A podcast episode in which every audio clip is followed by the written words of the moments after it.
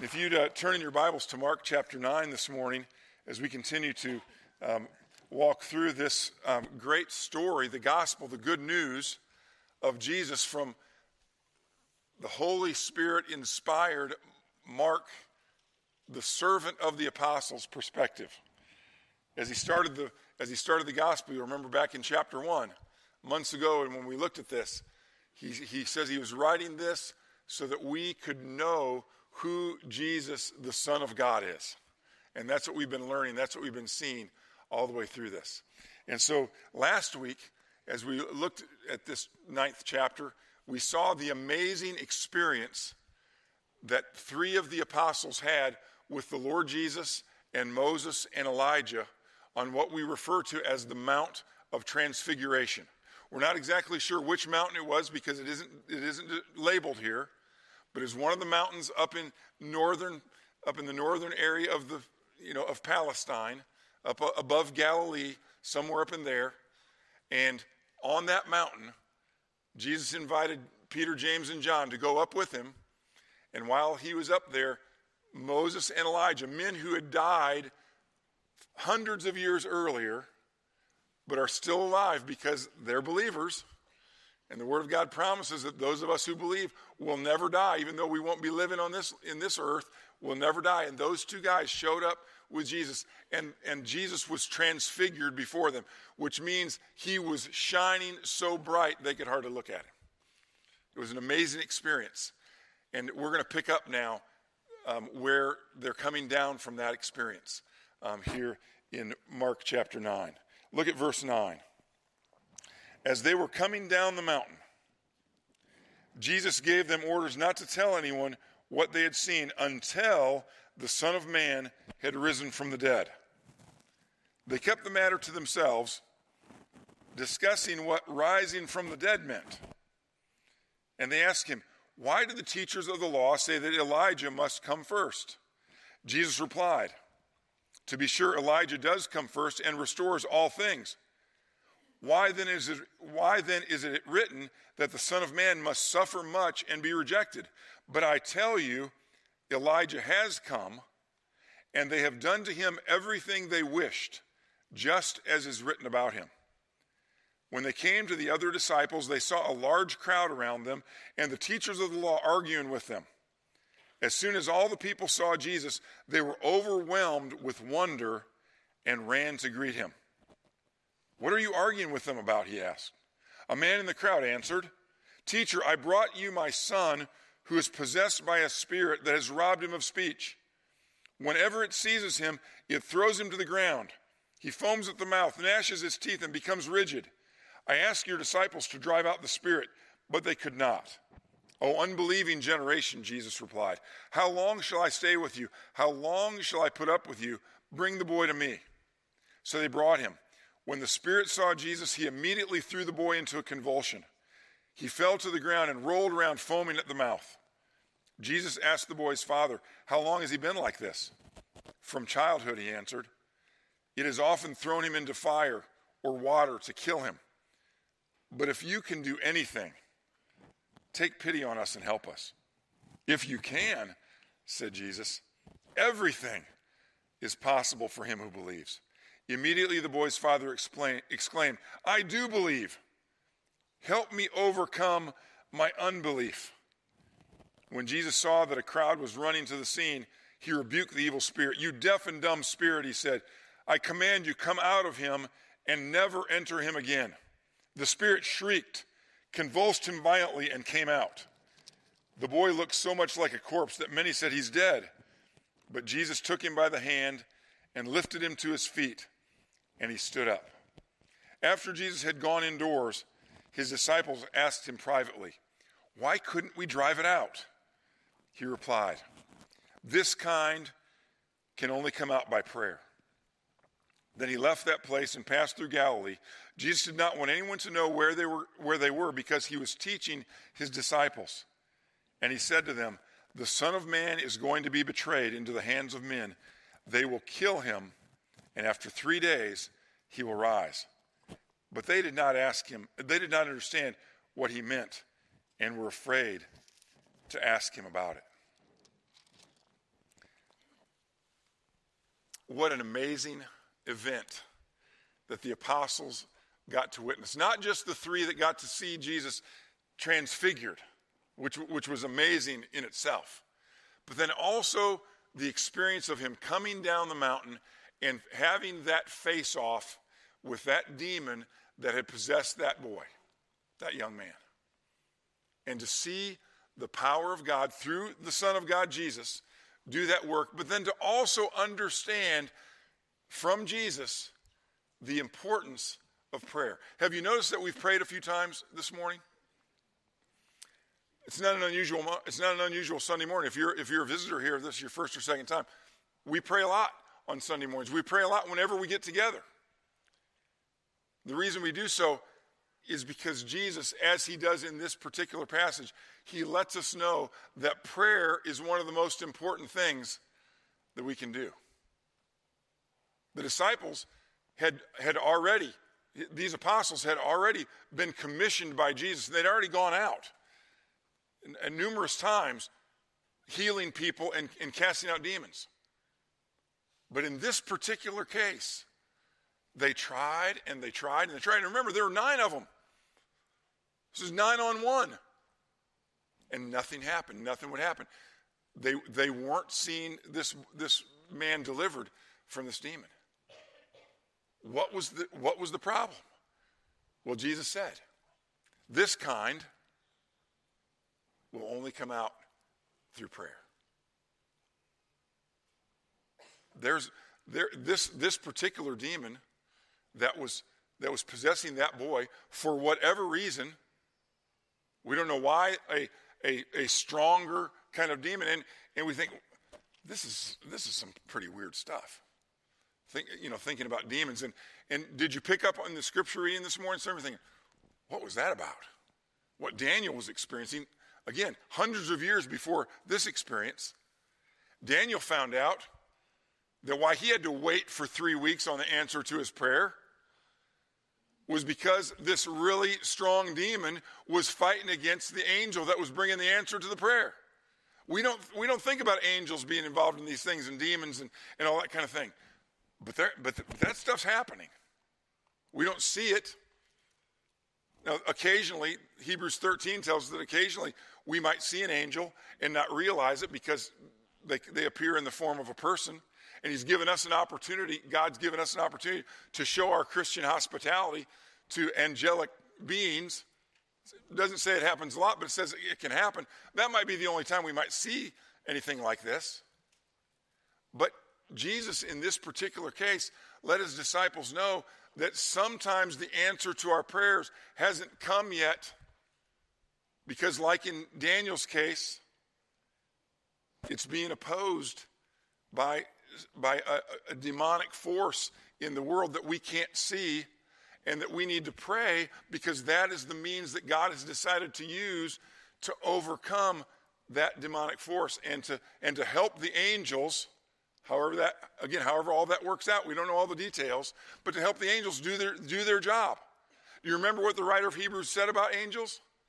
In chapter 1, verse 14, the writer of Hebrews said that angels are ministering spirits sent to help those who are inheriting salvation. Sometimes they're used to bring the answers to our prayers, as Daniel experienced in Daniel, in Daniel 10. Well, here, Jesus says this kind that was possessing that particular boy could only come out by prayer. Now, some of the, uh, some of the translations also include the, the, the phrase and fasting. And that, that's possible that Jesus may have said both of those things, but probably not because um, they wouldn't have had time during this little short experience that they were having with this guy to, to ha- have a special fast for this particular case. So it's probably correct in the way that um, the, the, version is that, that we read this morning from the NIV that he, that he said it's through prayer. Sometimes we have to keep praying. Now, this man, the, the, the father of this, of this boy who brought the boy, he was expecting quick action. He had heard that Jesus, in his, in his ministry and his disciples in their ministry, he had heard that they could cast out demons. And he knew his son had one. He'd been, he'd been living that terrible experience with his son all those years. So he finally had his opportunity, got his son to the right place, the right people, and nothing happened. When Jesus showed up, he had new hope. He was discouraged. He said, If you can do anything, remember who he's talking to. He's talking to the one who created everything that they were standing around, created them, if he can do anything. And Jesus repeated that for him. If you can do, if, if you can. He said, all things are possible for those who believe. And that prompted that man to make his great statement. I believe.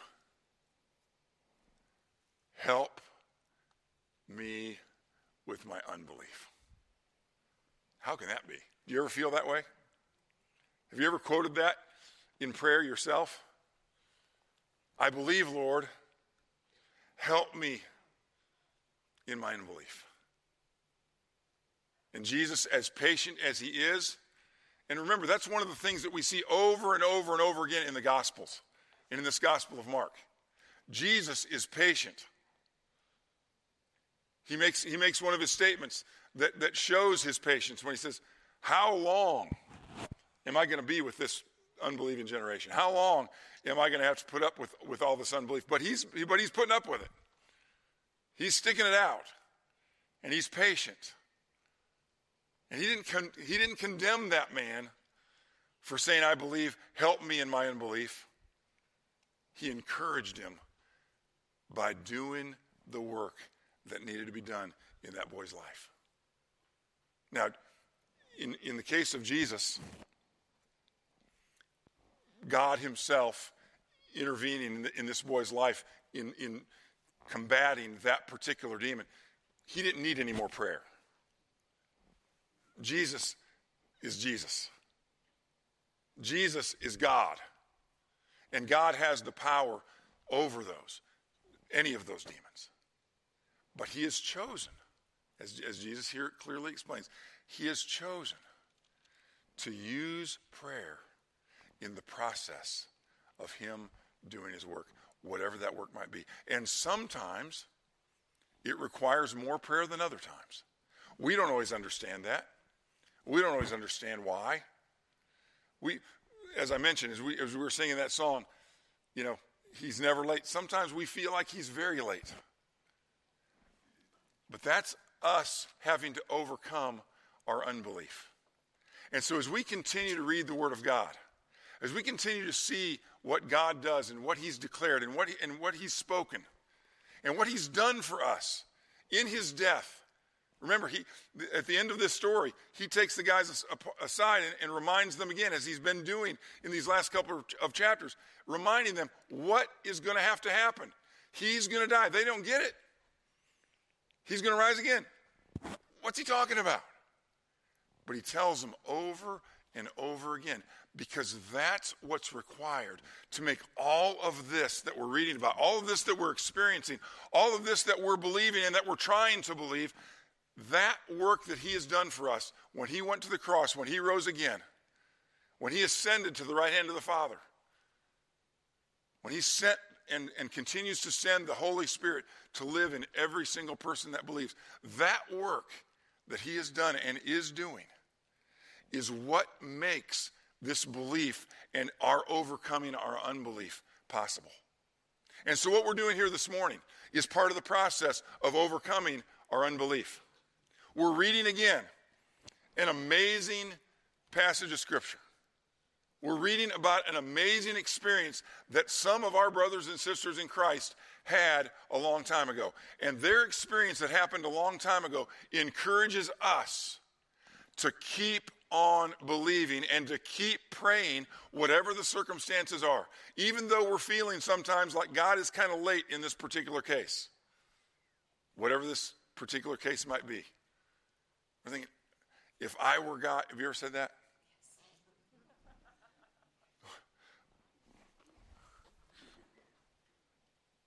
You know, we all have probably, we've all at least thought it.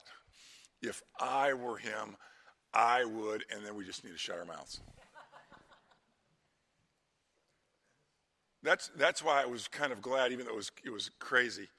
I was glad that one movie came out where that, where that guy got to be God, you know, for, for, a short, for like an area like around Buffalo, New York, or something like that, just to see how stupid that thought is.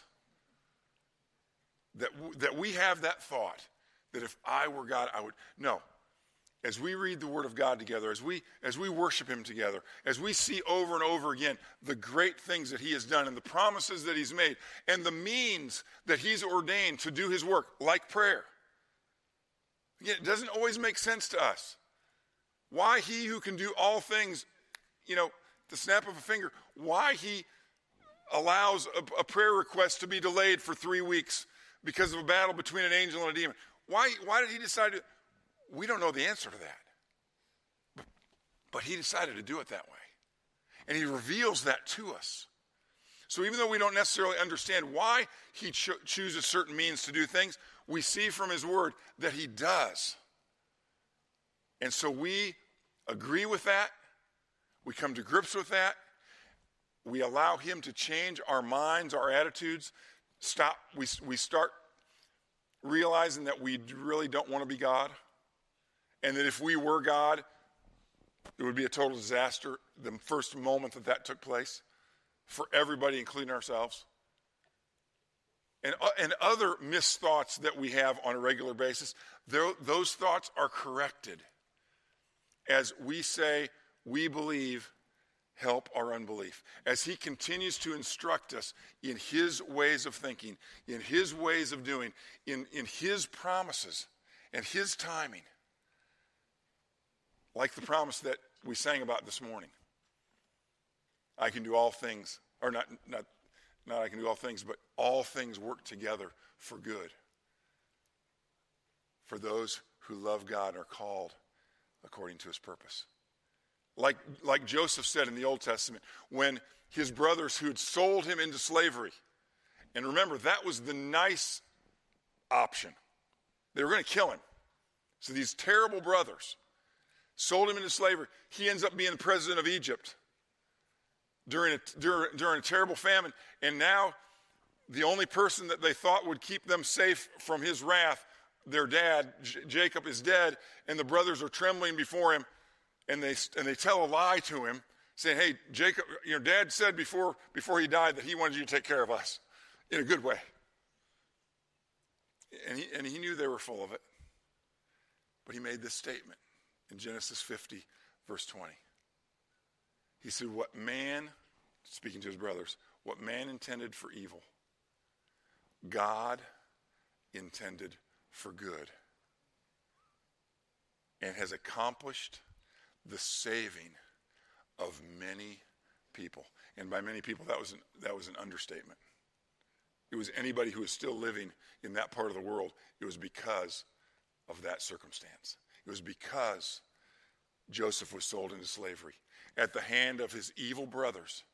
God was still able to use that not only to, to, to keep Israel going, which was a, a critical part of the story, but to keep millions of people going. All through what somebody thought was, I mean, when, when that was happening to Joseph, he was probably thinking, God's late in this one. As he's in that pit, not knowing what's going to happen to him. Then, as those slavers come by and buy him and chain him up and take him to, he's probably thinking, there, there's no way something good is happening out of this. And how many times have we said that? How many times have we thought that? But no, everything's possible for those who believe. Joseph made it. And he made it in grand style. The promise isn't always that we get to make it in grand style, but we make it in the style that God intends for us to make it as He continues to grow us into the image of His Son. Because remember, that's the next part of that promise. After He says, All things work together for good for those who love Him and are called according to His purpose, He says, For those He foreknew, He also predestined to be conformed to the image of His Son. You ever ask the question to God, why? Why are you letting this happen? Why is this taking so long? Why can't I understand this? Why, why, why? Do you know the answer to that question, why? It's because he's making you like Jesus. There's your answer. He's given the answer. He's making you like Jesus. And the question that we could ask from the passage this morning is are we like that like that dad? Are we like the apostles? Are we cooperating? Even though we don't understand completely. And we don't. They didn't. This dad certainly didn't. The apostles, they keep saying, What's he talking about? You know, even, even the three who just saw him transfigured as they're coming down, what's he mean, rise from the dead? What's he, what does he keep talking? What does he keep saying that for? They didn't get it, but they trusted him and they cooperated with him. And eventually, eventually, they got it. And when they got it, you know what happened? This book that we're reading here this morning this gospel was written because they got it. The other gospels were written because they got it. The epistles were written because they got it. The revelation at the end we have because they got it. They did amazing work with the truths of the things that they were finding out when they didn't get it. But they kept on. And so I want to encourage you this morning. There are plenty of times when we are just like that dad and we say, I believe, I do believe, but help me in my unbelief because I'm really struggling with this one. I'm really having a ha- I'm really having a hard time understanding or, or continuing to praise you in the midst of whatever this struggle is that I'm having right now. And you think about the struggles that we're having right now, there, there are a lot of them right here in this place. And we can say with that man, we can say with these apostles, we believe. Help our unbelief. We want to be a part of what you're doing. We want to be a, a, a positive factor, a shining light in this world. You know, I was thinking about about Julia Barrett, who, who got her picture in the paper, you know, as, as the teacher of the year, you know, in our county. I was thinking, what a, what a great opportunity our teachers have to shine in this culture that we live in. As we were describing that culture in that one song this morning, as, as we're in such despair and so much confusion, all those kind of things. We have these great teachers that have that opportunity to shine. Well, all of us have that opportunity to shine in this culture. Even though we don't completely get it, even though we don't have the strong, the strong faith that we want to have, we believe. Help us, Lord, in our unbelief. And trust that He will be patient with us just as He was patient with that dad, as He was patient with those apostles. He will do His work in His time as He conforms us, each of us, to the image of His Son. As He brings us through the difficulties of our lives, finding ways for us to bring Him glory, even in the tough ones, even in the hard ones. I've been thinking a lot about Ruth Sanders. And those of you who know Ruth um, know that she passed away this you know, a couple days ago. Her, uh, her funeral is going to be tomorrow. But I, I know where she sat back there, and, and, uh, and, I, and I got encouragement from her every time she was able to come. And she was going through a rough, rough time these last couple of years. But God was faithful to her. He continued to use her, He continued to shine through her even in a circumstance that she couldn't imagine how he could possibly shine through her. He shined through her to me and probably to many of you, even in the most difficult times. You know, she was so sick during COVID, and she had a doctor when nobody else could come see her. No family, no pastors, nobody could come see her. She had a doctor that every time he came to see her, he started off the visit with a, a word from God's, a, a passage from God's word and prayer. And she took that and she continued to shine for every single other person, every other person that came to work on her, that came to treat her. She shined brightly for Christ, even through the most difficult times. It was hard for her to come to church. When she did, she shined brightly for us.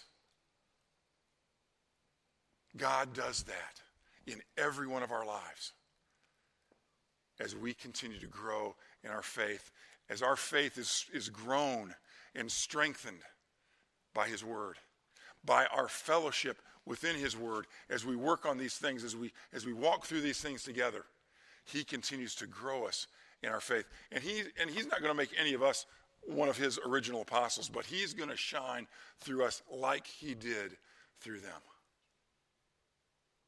This morning, I hope you believe. But if you don't, let me encourage you. Look at what Jesus said. Look at who Jesus is. And believe, according to the accounts of these men who walked with him, who saw him do these things. They went to their death based on their belief in their statements that, that, that he did these things. He is worthy of your belief. I would encourage you this morning put your trust in him. Believe in him as these apostles did, as this dad did. Put your trust in him.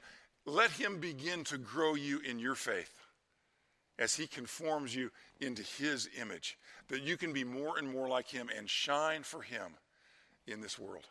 Those of you who believe, keep asking him to help you with your unbelief and keep shining for him. Let's bow together in prayer. Our Heavenly Father, we want to thank you this morning for your patience with us. We can identify so much with the apostles who didn't understand a lot, but kept at it. They kept following, they kept listening, they kept learning. And Father, we can identify with that dad whose son was in such a terrible way. He believed in you, but he was also struggling to believe. And you helped him. You reminded him that everything's possible for those of us who believe. That you will keep your promise and make something good out of every circumstance in our lives. We believe, Father. Help our unbelief.